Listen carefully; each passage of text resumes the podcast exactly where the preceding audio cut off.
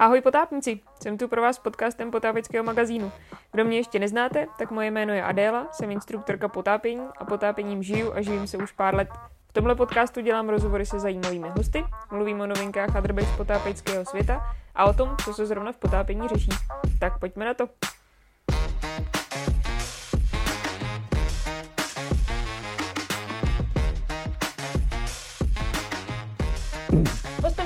Podcastu Potápěčského magazínu je legenda českého potápění Jiří Hovorka. Víc než 40 let se věnuje výuce potápění, je školitelem instruktorů na několika úrovních a jako jeskyní potápěč um, proskoumával jeskyní systémy v Česku i na Slovensku a účastnil se několika uh, zahraničních expedic. Jsem hrozně ráda, že přijal pozvání do našeho podcastu, takže ahoj Jirko. Děkuji za pozvání a budu se snažit odpovídat na všechny dotazy, Paráda. co je potřeba. Tak jdeme rovnou na to. Uh, vím, že se potápíš od roku 1961, je to tak? Jaký byly tvoje začátky? Je to od té doby, kdy k nám byly vlastně dovezeny z DDR, z NDR, kdysi první brýle, Tauchbrillen, ale chtěl jsem se potápět už dříve. Chtěl jsem se potápět už dříve z toho důvodu, eh, že jsem četl Verneovky, skoro všechny, a samozřejmě mne fascinovalo jako suchozemce nejvíc 20 tisíc, 20 tisíc mil pod mořem. A v té knize jsem viděl takové ty krásné starobylé rytiny, kde pozorují skrz ohromná skla venkovní život v přírodě, pod mořem, byl to tajuplný, byly tam různé krakatice a tak dále. No a z toho důvodu jsem kdysi těch asi deseti letech chtěl být mm, ponorkářem, i když to byl nesmysl. Jednak vnitrozemský stát, jednak socialistický stát, to prostě bylo vyloučený. Eh, no tak ale snažil jsem se nějak jako k tomu dopracovat. Bohužel jsem potom později zjistil, o pár let později, že vlastně v ponorkách nejsou žádná okna. Tak to mě strašně zklamalo. To, to mě poslalo, poslalo do kolen. Ale nicméně jsem se chtěl podívat pod vodu, taky z toho důvodu, že tenkrát tady šly knihy Světicha, eh, stejnojmený film, filmy a mm, knihy od Hase, Vyprak Sarifa a podobně. Eh, takže mm, jsem měl jako takové pokračování, akorát šlo o to, že nebylo nic, čím by se dalo tenkrát pod vodu potápět. To bylo teprve od toho roku asi 61, kdy k nám byly dovezeny právě ty Tauchbrillen z NDR a kdy jsme začali chodit, protože současně jsme se zabývali jeskyňařinou v Českém krasu a viděli jsme, že jsou některé zajímavé zatopené lomy v Českém krasu. Takže po prvním extempore, kdy nám chodováci řekli, že tam je to bezvadný, krásný zatopený lom, je hrozný takže jsme se tam vůbec nepotopili, ale hned následující neděli jsme jeli s kamarádama právě na ty čisté zatopené lomy do oblasti Amerik. No a tam jsme se začali potápět s těma tauchbrilema, který byly z plexiska, tak jsme se museli naučit dělat jednak dvojitý sklo, jednak to vyříznout diamantem z tabulového skla nějakého. No takže nakonec jsme se tak nějak k tomu dopracovali, že jsme měli tu základní potápěckou výstroj, takové to ABCčko, se kterým se dalo potápět na nádech, mm-hmm. nebo jak se říkalo, na hubu. Trochu jsme si udělali z nějakých trubek uh, instalaterských a ploutve se tenkrát začaly taky dovážet z NDR, dokonce Barum eh, začal vyrábět také nějaké systém Hanshaus ploutve. Takže to byly takové ty začátky, které potom pokračovaly dále v různých možných dalších lomech a podobně. Eh, akorát pak, mm, když jsem byl jako student, tak nebylo, nebyla, nebyla možnost mít nějaký dýchací přístroj, i když se začaly v těch 60. letech dovážet z NDR právě kyslíkáče Medinixe. Začalo se něco tak nějak dovážet z ciziny, pokoutně a podobně. No ale pravý eh, první ponor jsem měl teprve na bazénu Podolí, protože jsem se zajímal o vodu, takže jsem na fakultě měl kromě běžného tělocviku ještě fakultativní tělocvik a to bylo právě plavání. Mm-hmm.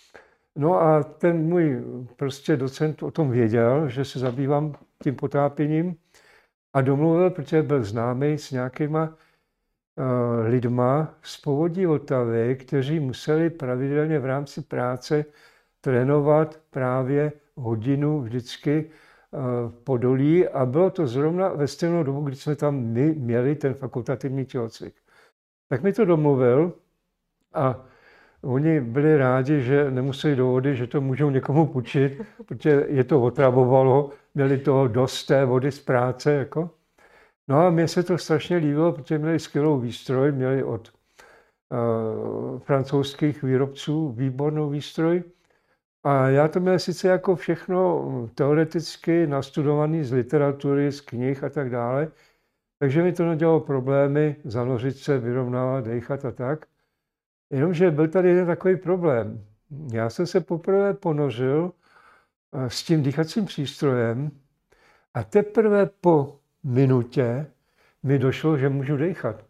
Protože celých deset let předtím jsem byl zvyklý potápění na nádech a teď najednou můžu dechat. Takže takový ten reflex, že se člověk zanoří a nedechá, mi zůstal a teprve za tu minutu jsem si vzpomněl, že je to možné.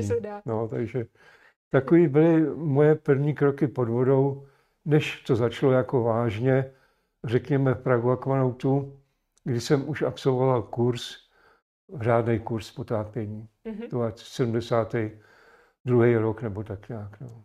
Jak ten kurz probíhal a s čím, s jakýma přístroji jste se potápili? No, tam bylo zajímavé totiž to, že v Pragu to byl docela dobrá výstroj, protože ten můj instruktor Petr Karhan, který byl výborný kluk, tak měl nějaké možnosti zvláštní přes svého otce, že mohl dovážet sem potápeckou výstroj vyrobenou ve Francii nebo kompresor z Německa. Výstroj byla opravdu výborná a půjčovala se za nějaký obolus těm adeptům. Takže tenkrát jsem chodil na bazény, tam jsem něco zkoušel, předváděl a tak dále. Chodil jsem i na teorii, tam nás to nějak zkoušeli a tak dále. No a potom byla ta vlastní praxe, která byla v otevřené vodě. Mm-hmm. A ta vlastní praxe v otevřené vodě byla eh, bývalá nová ves uh, u Nasavrk, což Jelon, který už je teď zničený, eutrofizovaný, ale tenkrát byl velice čistý. Dokonce tam mám záznamy deníčku, že byla viditelnost i 20 metrů. Jo? Ale když jsem dělal ten výcvik, tak byla jenom v vozovkách 80 metrů. Takže bylo to výborný, až na to, že to bylo studený, protože Vysočina, že jo, to je studený. A tenkrát bohužel nebyly ještě tak dokonalý ty obleky, Eh, takže jsem měl na sobě 3 mm oblek, který bylo potřeba naklouskovat nebo namydlit, aby se člověk do něj dostal. Mm-hmm. Měl jsem rukavice, které byly krátké, rukávy od neoprenu taky krátké, takže tohle to všechno bylo vystaveno těm asi 5-6 stupňům Celsia. Takže jsem potom ten další týden necítil vůbec v ruce. Jako jo. Ale přežil jsem to a všechno dopadlo dobře a líbilo se mi tam a bylo to jako, byl to dobrý klub a byli tam dobrý lidi. No. Mm-hmm. Jestli se nepletu, tak si studoval matematicko-fyzikální fakultu, ale pracoval si už na, na fakultě geologie, je to tak? No, já jsem pracoval nejdřív ve výzkumu svého materiálu, ale to pracoviště bylo na technice na ČVUT na Karláku. A potom v druhou část svého profesního života ve stejném oboru, tedy, nebo podobném oboru, jsem měl na Přírodecké fakultě, to byla laboratoř geologických ústavů, čili jsem se dostal do kontaktu s geologama, řešil jsem jejich problémy a takové věci. Takže to byla ta druhá část mého profesního života. Podobná metoda, ale zase jiné vzorky. Byly, mm-hmm. no. A byla tohle právě ta cesta, jak se dostal k jeskýmu potápění přes práci, anebo to spolu nesouvisí? Bylo, to bylo složitý s tím jeským potápěním, Aha. protože já jsem měl potom od 76. na triku Pragu Aquanaut a Sjezdili jsme, co se dalo tady u nás, protože nic moc se nedalo, to je zase jiná kapitola, dostat se do Jugoslávie. No a my jsme tady se snažili obrazit všechny lomy zatopený, co byly. A jediný, kde jsme nebyli, byla hranická propast. Mm-hmm. A ta byla obestřena takovým různým tajemstvím, že, jo, že je bezedná a podobně a tak dále. Když jsme se tam potopit a věděli jsme, že to není úplně tak jednoduchý, protože to patřilo do oblasti, řekněme, chráněný, byla to rezervace, eh, kde se nesmí dělat průzkum a tak dále a tak dále. Ale nicméně jsme z nějakého důvodu věděli, že tam pracuje skupina Hranický kras. Tak jsme ji napsali, přišla odpověď, zamítavá, ale nicméně nadějná. Nadějná v tom smyslu, že tam nepustí nikoho, kdo nemá školení na jeskyni a tak dále, ale že bude asi v příštím roce udělaná v celém republice eh, kurz jeského potápění, kterého bychom se mohli zúčastnit a pak bychom mohli k ním se jít potopit. Eh, no tak jsme to udělali tak, že jsme se přihlásili z Praga Aquanautu do několika pražských spolujíckých klubů, aby jsme to nepropásli. Skutečně jsme to nepropásli a dověděli jsme se, že bude. A budou to pořádat kluci z Brna, eh, Labyrint, což byl paralelní systém Labyrint Delfín. No a tak jsme to absolvovali, bylo to dlouhodobé, trvalo to asi dva roky, bylo s tím spojeno hrozně moc práce teoretické, eh, byly v tom bazény, byly v tom cvičné ponory a tak dále. No ale získali jsme to a pak jsem i získal teda o několik let později instruktora toho potápění a založili jsme současně se s Pragoaquanautem eh, paralelní organizaci Speleoaquanaut. Mm-hmm. A tam eh, to bylo taky složitý, jak došlo k tomu založení, ale to jedno podstatné bylo to, že jsme se začali zabývat průzkumem jeskyní právě z tohoto hlediska. Mm-hmm. Jednak jsme začali v tom Moravském krasu a pokračovali jsme i tady v Čechách, kde teda jsou ty možnosti omezenější. A nicméně se nám podařilo objevit neuvěřitelné prostory v Chínovské jeskyni. Něco jsme také dělali v zatopených štolách, něco bylo také v jeskyních a beřicích. No. E, samozřejmě bylo to dost málo u nás, tak jsme se přesouvali a dělali jsme průzkumy na Slovensku. No a potom přišla taková možnost, když jsme se dostali pod tu společnost, jezdit i do ciziny, jezdit i na západ. Mm-hmm. Což je zase další taková složitá kapitola. K té se určitě dostaneme. A spíš by mě zajímalo, ale když se dělal takovýhle průzkum jeskyní, byli jste úplně první potápěči, kdo, kdo ten moravský kras tímhle způsobem zkoumali? Jak to vůbec probíhá, takový průzkum mm, jeskyního systému? Byli. No, ty průzkumy probíhají jako zajímavým způsobem, protože když jsem byl ten teenager, tak jsem měl takový dvě oblíbené knihy. Jedno se jmenovalo Turistické zajímavosti Československa a druhé Jeskyně v Československu. Bylo to od Rubína a tam psali o tom, kde všude jsou zajímavosti a kde všude jsou jeskyně. A spousta těch jeskyní končila tím, že tam je sifon a dál už se, potá, dál už se jeskyňáři nedostali. Tak jsem si tam nakreslil ikony, ikonu ploutve, že se tam někdy, až to půjde, podívám. A skutečně se stalo, že jsem spoustu těch lokalit tušených navštívil a že jsme skutečně něco objevili, jak v tom slovenském krasu, tak tady v tom Chínově.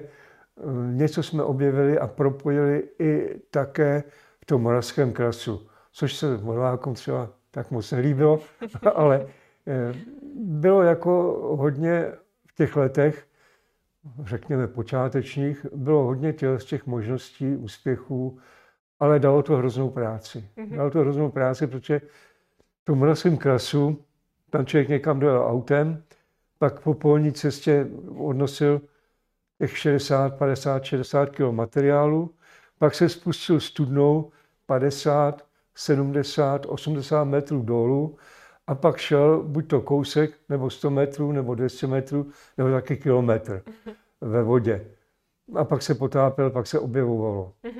Takže z začátku to bylo jako relativně snadný, i když ta výstroj nebyla taková dokonalá jako dneska. Jo. Mm-hmm. Ale šlo to. V čem se ta výstroj lišila? Protože jeskyňáři dneska mají asi nejkomplikovanější výstroj, nebo snaží se zaměřit na tu bezpečnost. Jak to bylo, když jste začínali? Je to pravda a tenkrát také šlo o tu bezpečnost, šlo o to zdvojení všech nebo strojení důležitých součástí výstroje. Samozřejmě měli jsme tenkrát už kompenzátory, i když podivného typu všelijakého. Měli jsme i dvě automatiky, měli jsme někdy později i dvě nezávislé automatiky, ale největší pokrok za ta léta, co se stal, byl určitě ve světlech. Mhm. Ty automatiky, ty principy jsou podobné, mm, obleky, všechno podobné, ale ta světla, ta se změnila opravdu neuvěřitelným způsobem. Jak zdroje, tak i vlastní svícení. Mm-hmm. To byl největší. S čím jste teda svítili vy v začátcích? to je, to je složitý. ano. Protože to byly takzvané potápěčské baterky, které třeba v hloubce 15 metrů implodovaly. Uh-huh. Nebo kluci dělali i to, že měli klasické tříbustovky, dali je do igelitu, obvázali gumičkou a věřili, že to aspoň těch pět minut vydrží svítit. No, potom s těma už většíma světlama, to bylo, že ta jeskyně se nějak zvětšila. Oproti tomu, co bylo předtím. No a samozřejmě se opravovali také uh, takové ty hornické uh, klasické nivky, které se daly dobře zatěsnit, dobře využít. A světla jsme si vyráběli víceméně sami. Teprve v pozdější době uh, začalo být trošku, začalo být trošku lepší světla a samozřejmě s nástupem hydek, s nástupem ledek, to bylo úplně něco jiného. Mm-hmm. Úplně něco jiného. Stalo se ti někdy, že by si v té jeskyni zůstal úplně pod tmě? To se mi nestalo. To se mi nestalo, protože vždycky má člověk záložní jednu nebo dvě svítilny, takže se mi to nestalo. Jediný problém, co se staly, že se třeba rozjela automatika a dalo se to ucpat prstem a bylo to v pořádku. Jako s vážnýma problémama jsem se nesetkal v jeskyních. Mm-hmm. Ve štolách ano, mm-hmm. v jeskyních ne. Mm-hmm. Co se přihodilo ve štolách, jestli se teda můžu zeptat? Ve štolách je to složitý, protože tam, i když se člověk zeptá takových těch montánních lidí, jak to tam vypadá, jestli to padá nebo ne, tak nevědí přesně. Mm-hmm. A kdysi dávno jsme se potápěli v historické štole Beránek Boží v Jizerských horách a tam byl překop Světlany, průzkumná štola z roku z 50. let. A tam jsme se potápěli, bylo to mělký, nebylo to dlouhý. Natáhli jsme tam vodiči šňůru a za deset let jsem se tam potom vracel a ta vodič šňůra nekončila po 100 metrech, a končila uprostřed, závalem. Mm-hmm. Tak jsem ho tam teď vymaznul rychle, vystřelil ven a už tam se nechci nikdy potápět. Čtyřikrát se takhle stalo, že něco v jesky, ve štole padalo. Mm-hmm. Takže člověk nikdy neví a jeskyní se nebojím, ale štol, potápění ve štolách se bojím. Obecně jeskyní potápění je asi považovaný za jedno z nejnebezpečnějších, nebo má takovou pověst, proč to tak je, tušíš? Eh, má to a má to takovou pověst asi jako letadla. Tak je to velice bezpečný způsob dopravy, ale když se něco stane, tak se většinou nikdo nezachrání. A podobně to vypadá i v těch jeskyních, nedej bože v těch štolách.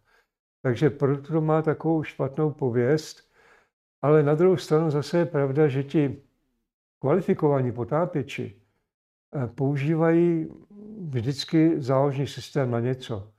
Mají kompas, eh, mají eh, záložní bubínek, kdyby se něco stalo s vodicí šňůrou. Mají dvě až tři světla, mají dvě, někdy i tři automatiky. Všechno je zálohováno, takže by se teoreticky nemělo nic stát a většinou se nestává. Když něco selže, tak to většinou selže člověk uh, z nějakých důvodů. Mm-hmm. Takže vždycky lidský faktor. Lidský faktor. Mm-hmm. A vrátíme se k těm expedicím do zahraničí, k jeskyním v zahraničích. A co nejzajímavějšího si kde objevoval? No, to bylo takový zajímavý se dostat z zahraničí, mm-hmm. protože potápěči mohli být u nás, ono to přebíralo nějaké metody od smasu a tak dále, byl to jako by část smasu, ale v podstatě potápěči byli pod svazarmem a to bylo pod ministerstvem vnitra, obrany teda, takže tam neexistovalo, že by někoho pustili ven, jo, eh, devizový přísliby, povolení a tak dále, a tak dále. Ale tím, že jsme se stali paralelní větví pragoakonautu, ten spelakonaut už ho nechtěli eh, vojáci, protože to bylo příliš nebezpečný podle nich. A tím pádem jsme spadli, podobně jako ostatní jeskyňáři, pod Českou spolkovou společnost.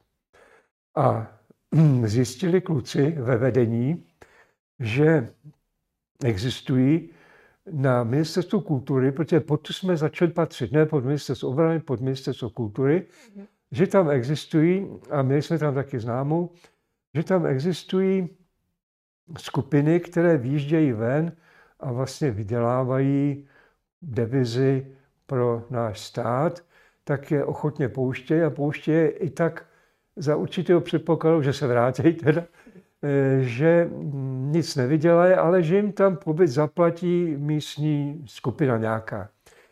A tohle to vykoumali lidé z vedení, hlavně David Havlíček, který to úspěšně rozjel. Dalo to samozřejmě hroznou plánovací práci, bylo s tím spojeno neskutečně administrativy, ale podařilo se, že jednou ročně se dalo vycestovat ven pod nějakou záminkou, že třeba nám tam uhradí všechno místní organizace, nebo že tam bude nějaký speleologický kongres. A takovým způsobem jsme se začali od roku 86 dostávat ven. A mimo jiné jsme navštívili také tenkrát západní Německo. A tenkrát byl nejlepším jeskyním potápečem v Evropě Jochen Azemajer a my jsme od něj chtěli nějaké povolení na nějakou lokalitu, to se nepodařilo, ale nicméně nás pozval, když už tam budeme, že budeme mít přednášku pro nějaké důchodce v nějakém lázeňském městě o tom právě, o těch svých objevech.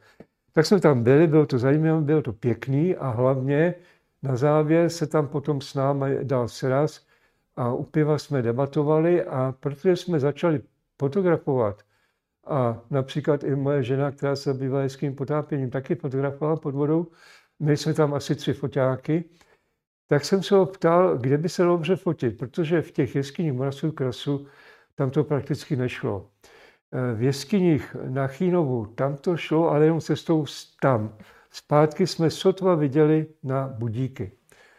Takže kde by se dalo v Evropě, když už jsme mohli výjíždět, kde by se dalo dobře fotografovat? A on nám tenkrát řekl a doporučil Sardinii. A v příštím roce mělo být právě Gorizi v Itálii tábor jeského potápění, kam jsme se přihlásili a vyjednali si tam tu výjimku pod ministerstvem kultury, že jsme tam mohli jet.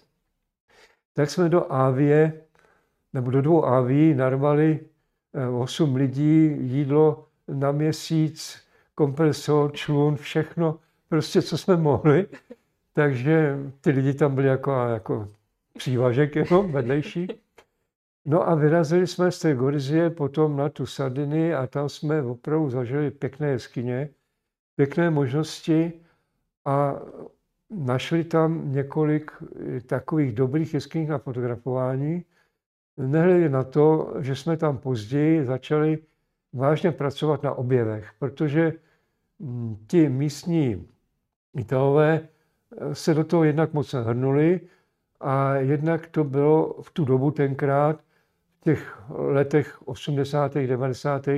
ještě v podstatě nepodobná oblast. Něco bylo známo, ale ne všechno. No a v podstatě tam jezdí eh, Češi a Slováci už asi 30-35 let A za tu dobu to objevili, nejen objevili spousta dalších jeskyní, ale hlavně ty jednotlivé jeskyně mezi sebou propojovaly. Takže nakonec celkový souhrn těch jeskyní v tom údolí dosáhl 70, přes 70 kilometrů, takže to byl vlastně největší jeskyní systém v celé Itálii, mm. na té Sardiny. Takže to bylo tak skvělé, oni nás tam měli z toho důvodu rádi, mohli jsme tam i bydlet v té jeskyni. Mm, I jedno dočasně to pojmenovali, eh, pak jsme to přejmenovali. Jednu tu větev v jeskyně Marino pojmenovali Ramo di Čekoslovaci, jako československá chodba. Jako, jo. Mhm. Takže tohle takhle začalo a pokračovalo. Mhm. Říkáš, že jste přebývali nebo že jste bydleli v té jeskyni. Eh, s těma cajkama, s tou výstrojí jste tam zůstávali? Ano, ano. Tam byl kompresor, eh, tam jsme chodili do jeskyně i provodu, asi kilometr proti proudu. Eh, tam nás tam třeba 20 bydlelo. Měli jsme tam stůl, měli jsme tam i elektrocentrálu, z toho se nabíjely skútry, z toho se nabíjely i notebooky, eh, zpracovalo se měření. Eh, prostě byl tam neuvěřitelný chomáč kabelů a tam jsme prostě bydleli, tam jsme si vařili a bylo to většinou mimo sezonu. Ale někdy se stalo, že tam prošel někdo s průvodcem a teď tam viděl prostě to ohromné ležení, neuvěřitelný bylec samozřejmě. Takže to bylo takový zajímavý. Jako. Jmenoval se to Dom se dámy. Tak byl ten název toho velkého domu, kde jsme bydleli. Těsně to bylo u vchodu. Jako. A když se bavíme o jeskyni potápění, asi nejde nezmínit jednu z legend českého eh, jeskyního potápění, to je Dan Hutňan. Potápěl se i s ním? Přesně tak. Eh, Dan Hutňan, ke kterému jsem potom z Barakudy přešel, když Barakuda skončila, přešel pracovat. Byl to můj kamarád, se kterým jsme se seznámili za takových zase dramatických okolností při záchraně nebo spíše vyzvedávání jednoho těla jednoho potápěče, ne jeskyního potápěče, potápěče. A já jsem potom u něj pracoval eh, pár let a eh, bohužel to nedopadlo dobře, asi za to mohl jeho zdravotní stav, i když to bylo v souvislosti, řekněme, s potápěním, nebo potápění to mohlo urychlit, ale v podstatě nebyla to potápecká nehoda, jako jo, přímo. No a ten Dan Hutňan měl jednak ohromný tak na branku, jednak on byl z takové smíšené, on byl Slovák, od Humeného, ona byla tady od Loun a pak se rozhodli, když se dělo Československo, eh, že budou tady. A nějakou dobu tady učil a potom si zařídil vlastní no, základnu, prodejnu Orka, Eh, ve které fungoval a která bezvadně za něho fungovala, protože se zabývala nejen běžným výcvikem, ale zabývala se i průzkumem, zabývala se průzkumem na Slovensku a ta činnost byla velice bohatá. Takhle.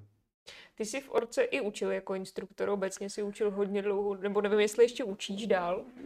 Dál ještě něco učím, třeba v sobotu budu školit nějaké instruktory, mm-hmm. ale od 76. mám instruktora potápění, od 86. instruktora jeskyního potápění a zabýval jsem se dost právě potápěckým výcvikem, takže mám pocit, že jsem nějakých těch tisíc lidí vycvičil, nebo tak nějak řekněme. Mm-hmm. A šlo o to, že mm, se rozšiřoval i ten pojem toho výcviku z těch základních třech stupňů na další stupně instruktorské, potom různé specializace na jejich eh, tvorbě nebo překladu a postulátu jsem se podílel v rámci výcvikové komise, protože už asi 30 eh, let pracuji ve výcvikové komisi svazu eh, Teď je to svaz českých potápěčů, takhle. A kdyby si u tebe dělal člověk základní potápěcký kurz OVD, nebo v CMASu je to jedna hvězda, jak u tebe takový kurz vypadá? No, tak část je teoretická, část je praktická. Ta praktická je na bazénu částečně, částečně v terénu. To povídání záleží na tom, co lidi snesou. Jinak já jim můžu povídat do nekonečna, ale jde o to, aby to bylo uměrné tomu, co se požaduje na tu P1. Takže to bývá takových třeba 4-5 lekcí podle toho, po řekněme dvou hodinách přibližně a tak dále. Dřív toho bylo o něco více, teď je to o něco méně. Eh, pak jsou ty bazény, ve kterých se už tolik teď nebazíruje a necvičí s tou základní výstrojí na nádech, to znamená potápění na hubu, ale jde se rovnou v podstatě eh, v tom, eh, s tím dýchacím přístrojem. Teď jsou ty mm, přístroje docela dobré, neselhávají, je to dobrý, ale všechno se musí naučit a posílit naučit v tom terénu, v tom bazénu, aby mohli přejít do toho terénu.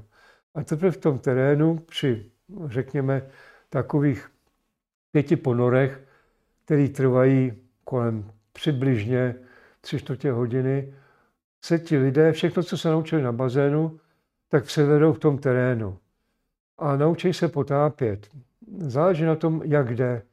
Samozřejmě, když se někdo učí potápět rovnou nějaké teplé, čisté vodě, moři, mm-hmm. tak je to něco jiného než u nás v Lomu, kde ta, ta voda není tak čistá, není tak teplá a tak dále. No. Mm-hmm. Čili asi takhle to vypadá. Mm-hmm. Paráda.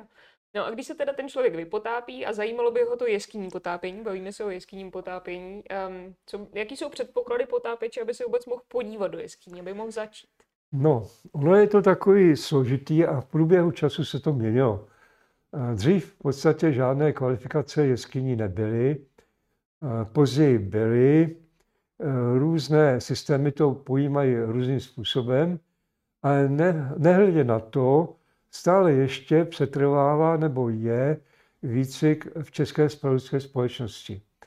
A v každém případě, ať už je to ten nějaký systém Jan Terec, Mas, Pedy a tak dále, jeskyně, nebo Česká společenská společnost jeskyně, tak v každém případě je nutné, aby ten člověk měl za sebou minimálně druhý stupeň výcvikový a nějakou řádku, nechci říct vydatnou řádku ponorů, mm-hmm. aby měl nějaké zkušenosti. A potom eh, nastává otázka, kde to bude chtít dělat. Protože je možnost to dělat za větší peníze třeba na Yucatánu, v příjemné teplé vodě s absolutní viditelností, spousta krápníků a přijede k cenotu, skočí do vody, spadne do vody jenom. Nebo v našich podmínkách eh, tady jde o to, aby byly vybrány lokality, které jsou, jak bych to řekl, eh, dobře dosažitelné, aby se nestrávila většina času nebo více času tím transportem než vlastním potápěním. Mm-hmm. Takže jsou takové lokality na Slovensku, takže se tam jezdívá na prodloužené víkendy. Nejdřív se něco tady zkusí ve štolách, potom, když jim to jde, tak se udělá ten prodloužený víkend nebo týden na Slovensku, kde se na těch vhodných lokalitách ti lidé všechno procvičí, naučí a kde získají takové návyky, jak to dělat, ale samozřejmě potřebují mít ještě určitou praxi, než mohou být nějakým dalším vyšším stupněm toho jeskyního potápění. Mm-hmm. Ať už je to zkušený jeskyní potápěč, instruktor a tak dále, a tak dále. Mm-hmm. Takže je to složitý, je to různorodý a závisí to na té, které, na tom kterém systému nebo škole. Mm-hmm. Platí stejně jako v rekreačním potápění, že je lepší se ty jeskyně naučit v horší viditelnosti, horších podmínkách a pak na ten Yucatán už odjet si to jenom užít? A nebo se každý ten systém jeskyní potápí třeba jinak? No, jak to mají na Floridě, tak to je jasný. Tam mají čistou teplou vodu, tam to neřešejí vůbec. Jo? Eh, u nás jde o to, že ten, kdo se naučí potápět, ať už v jeskyních, nebo mimo jeskyně, v moři, teplém, čistém a něco tam vidí, a přijde sem, tak to má velice těžký. Bohužel až někdy fatální. Když je to obráceně, tak je to většinou snadnější a jednodušší, ale ta cesta tady je mnohem tvrdší, mnohem náročnější a potom v těch tropech nebo v teplé vodě anebo na tom Yucatánu už lidi prostě excelují, tam je to pro ně chechtačka. Super. Um, ještě trošku upravíme, změníme téma. Ty děláš přednášky i o potápěčských nehodách, jestli se nepletu? Um, takhle, já organizuju už několik desítek let um, přednášky jako vůbec, uh-huh. takové, řekněme, osvětové přednášky, kde lidé přijdou v tom zimním období, kdy je mrtvá sezona skoro, takže přijdou a vyslechnou si vždycky někoho, nějakého odborníka na vraky, na jeskyně, na nehody, eh, na další a další věci podle přání posluchačů.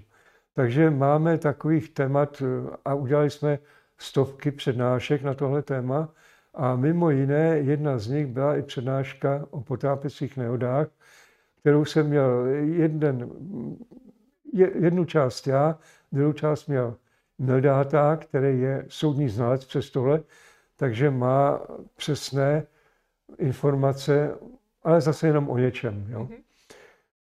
Mělo to velký úspěch, nevím, jestli je to tím, že lidé mají radši černou kroniku než běžné zprávy.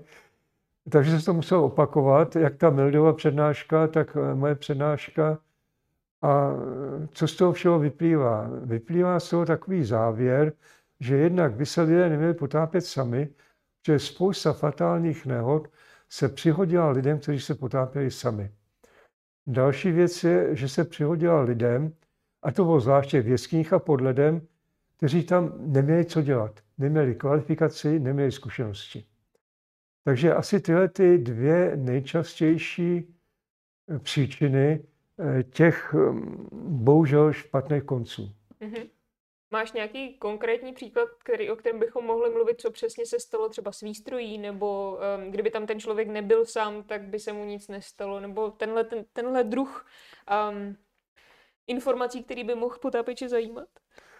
No, to je těžké o tom mluvit, když jsem přímo já osobně u něčeho takového nebyl. Jo? Mm-hmm. Takže je to všechno zprostředkovaně. Uh, jsou příklady lidí, kteří třeba měli novou nevyzkoušenou výstroj a šli se potápět sami na obligátní místo, třeba na leštinku, jo? zatopený jílom, vybavený vším možným a tak dále. Jenomže měl nevyzkoušenou výstroj, kterou si neskusil v bazénu, se kterou nebyl zžitej, eh, kterou měl navíc ještě udělanou velice nešikovně, eh, která mu zamrzla, nevěděl nic o potápění pod ledem nebo ve studených vodách. No a výsledek toho všeho byl, že se mu nepodařilo sundat ze sebe to dvojče, u kterého mu nefungovala vlastně automatika, jednu měl zavřenou. Prostě všechno, co se dalo udělat špatně, udělal špatně a jenom díky tomu, že tam byl sám. Kdyby byl s někým, tak ho někdo z toho dostane, vyřeže, dostane, ale že tam byl sám, tak bohužel. Mm-hmm. Bohužel. Tobě se, tobě samotnému se nikdy žádná nehoda nestala pod vodou? Nestala se, nebo respektive stala se taková zvláštní nehoda, že nebylo co dechat. Eh, tak jsem podal, protože už tenkrát v těch 80. letech v Jugoslávii jsme měli dvě automatiky jako jeskyní potápěči, když to nebylo zvykem tenkrát. Mm-hmm. Tak jsem nabídnul tu automatiku a bylo to v pořádku a jinak se nic nestalo. Mm-hmm. Samozřejmě stávaly se takové blbosti, jako že někdo ztratil pod vodou foťák, že někdo měl málo otevřenou lahev pod vodou, ale to řešili zase jiní, že jo? velice kvalifikovaně a sofistikovaně, ale přímo u něčeho takového jsem nebyl. Vždycky jsem to včas zarazil, i když dělám takové věci na bazénu. Na bazénu se těch lidí, když jsou skoro hotoví, zeptám té dvojice, jestli umí to, co je nejčastější, vylejt masku. To se nejčastěji stává. Umí, tak mi to předvedou, já jim pod vodou odchlípnu masku, zatopí se jim, oni to udělají. A pak se zeptám, jestli umí také, kdyby jim došel vzduch, což se stává zřídka. Buď to nesleduje manometr, nebo má málo otevřenou, málo otevřené ventiláře. Automatiky jsou tak dokonalé teď, že se to nestává. Eh, takže jestli by uměli tohle vyřešit s parťákem, protože se potápějí dva, maximálně tři lidi teda. Oni tvrdí, že ano, a já mám prokletnutý tak, že vím, že by byli schopni to udělat. A tak jim řeknu, ať se potápí dole nad dnem ve dvojici vedle sebe a ne, jako nenápadně jednomu zavřu ventil lahové. A současně se zeptám, kolik má vzduchu. On vezme ten malmetr, teď se dívá na tu ručičku, jak jde takhle dolů, kroutí nad tím hlavou, pak začne s tím klepat vodno, jestli není rozbitý. Pak si vezme záložní lahev, záložní automatiku, samozřejmě to nepomůže, tak pak teprve zavolá parťáka, že chce dejchat, že potřebuje jeho vzduch. Samozřejmě jsem připravený se záložní automatikou 20 cm od jeho úst, ale tak, aby to přímo neviděl. Takže kdyby parťák zrovna mu odplul, což se někdy stává, tak mu okamžitě vrazím svoji automatiku eh, se vzduchovou sprchou, takže je to v pořádku. Ale tohle dělám jenom na bazénu. Terénu nikdy. Já jsem slyšela, že jsi přísný instruktor, ale že až takhle. um, co se týče potápění, tak aby bylo bezpečný, tak asi všichni víme, že je potřeba trénovat. Stačí trénovat jenom v body týmu, nebo je dobrý jednou za čas si vzít třeba instruktora a, po, a nechat si něco uh, znova zopakovat? Jak by ty potápeči vlastně měli? Všichni říkáme trénujte, ale jak by to měli dělat správně? Takhle, tím, že někdo se často potápí, má, dejme tomu, já nevím, 30 ponorů za rok, tak podle mého dostatečně trénuje. Eh, něco jiného je takové, že někdo je strašně zaměstnaný, takový případy jsou častý, a jede jednou za rok, dejme tomu do Tajska, tak ti lidé ku podivu slyší na to, že by měli zajít na bazén dvakrát, třikrát a tam si všechno znova projet. Jo? A na to slyší, to dělají. Čili to je jedna taková věc. Druhá věc je ta, že na závěr ponoru ta dvojice musí se dohnout předem. Na závěr toho ponoru, ať už v našich vodách nebo v moři, se domluví, že nacvičí jedno z těch věcí. Třeba nemá vzduch, nebo zatopla se mi maska. Jeden toho druhého podporuje, drží ho za loket, druhý to dělá, ten cvik.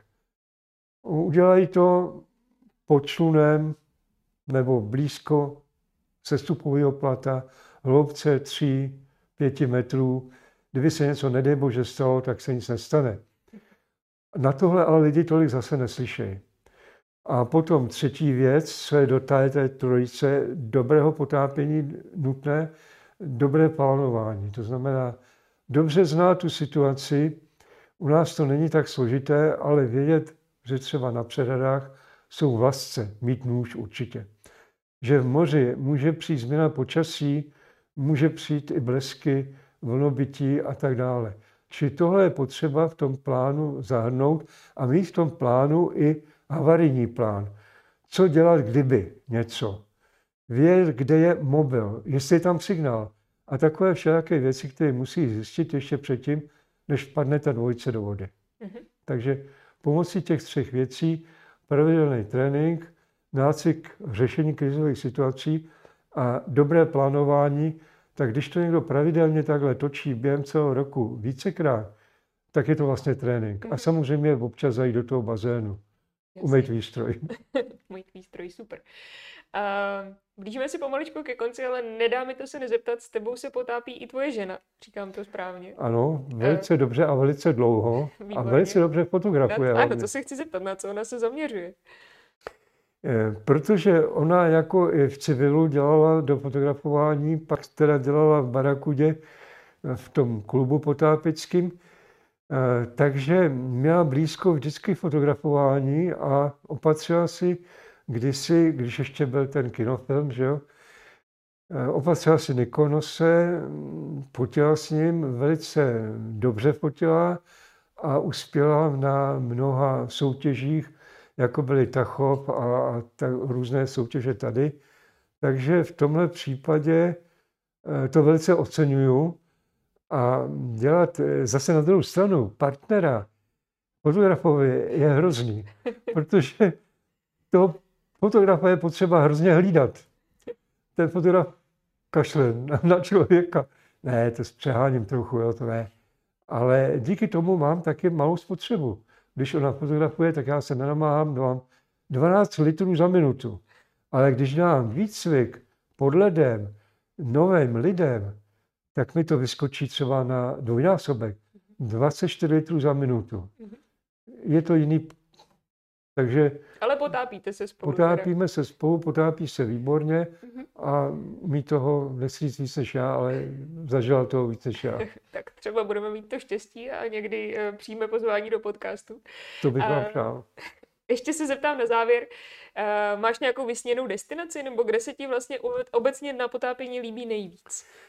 To je, na to je hrozně těžká odpověď, protože člověku se líbilo hrozně moc i třeba nenápadných eh, lokalit, jenom protože tam byla nezvykle čistá voda.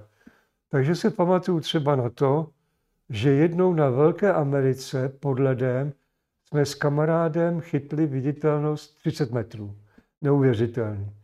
Nebo jsme se potápěli a taky se ženou a s kamarádem eh, v Krkonožských jezerech, kde byla taky krásná viditelnost, velký stav, malý stav, sněžné stavky, nebo stačí jenom padat tím prostorem podle kolmé stěny dolů jako parašutista, tak to je taky úžasný zážitek.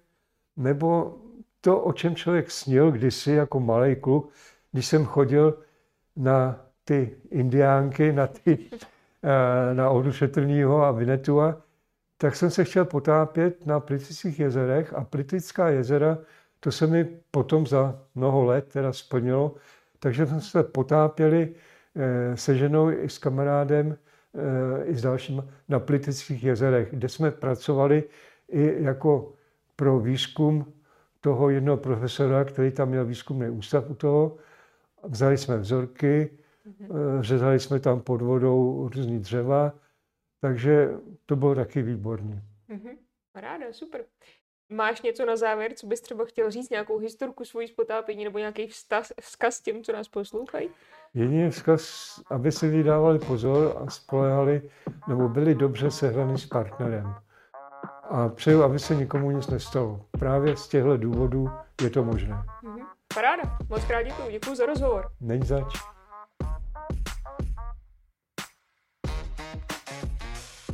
Díky za pozornost vám všem, kdo jste nás poslouchali. Pod videem nebo v popisu epizody podcastu najdete informace, kde nás můžete dál sledovat a podporovat a taky se ptát na to, co vás zajímá.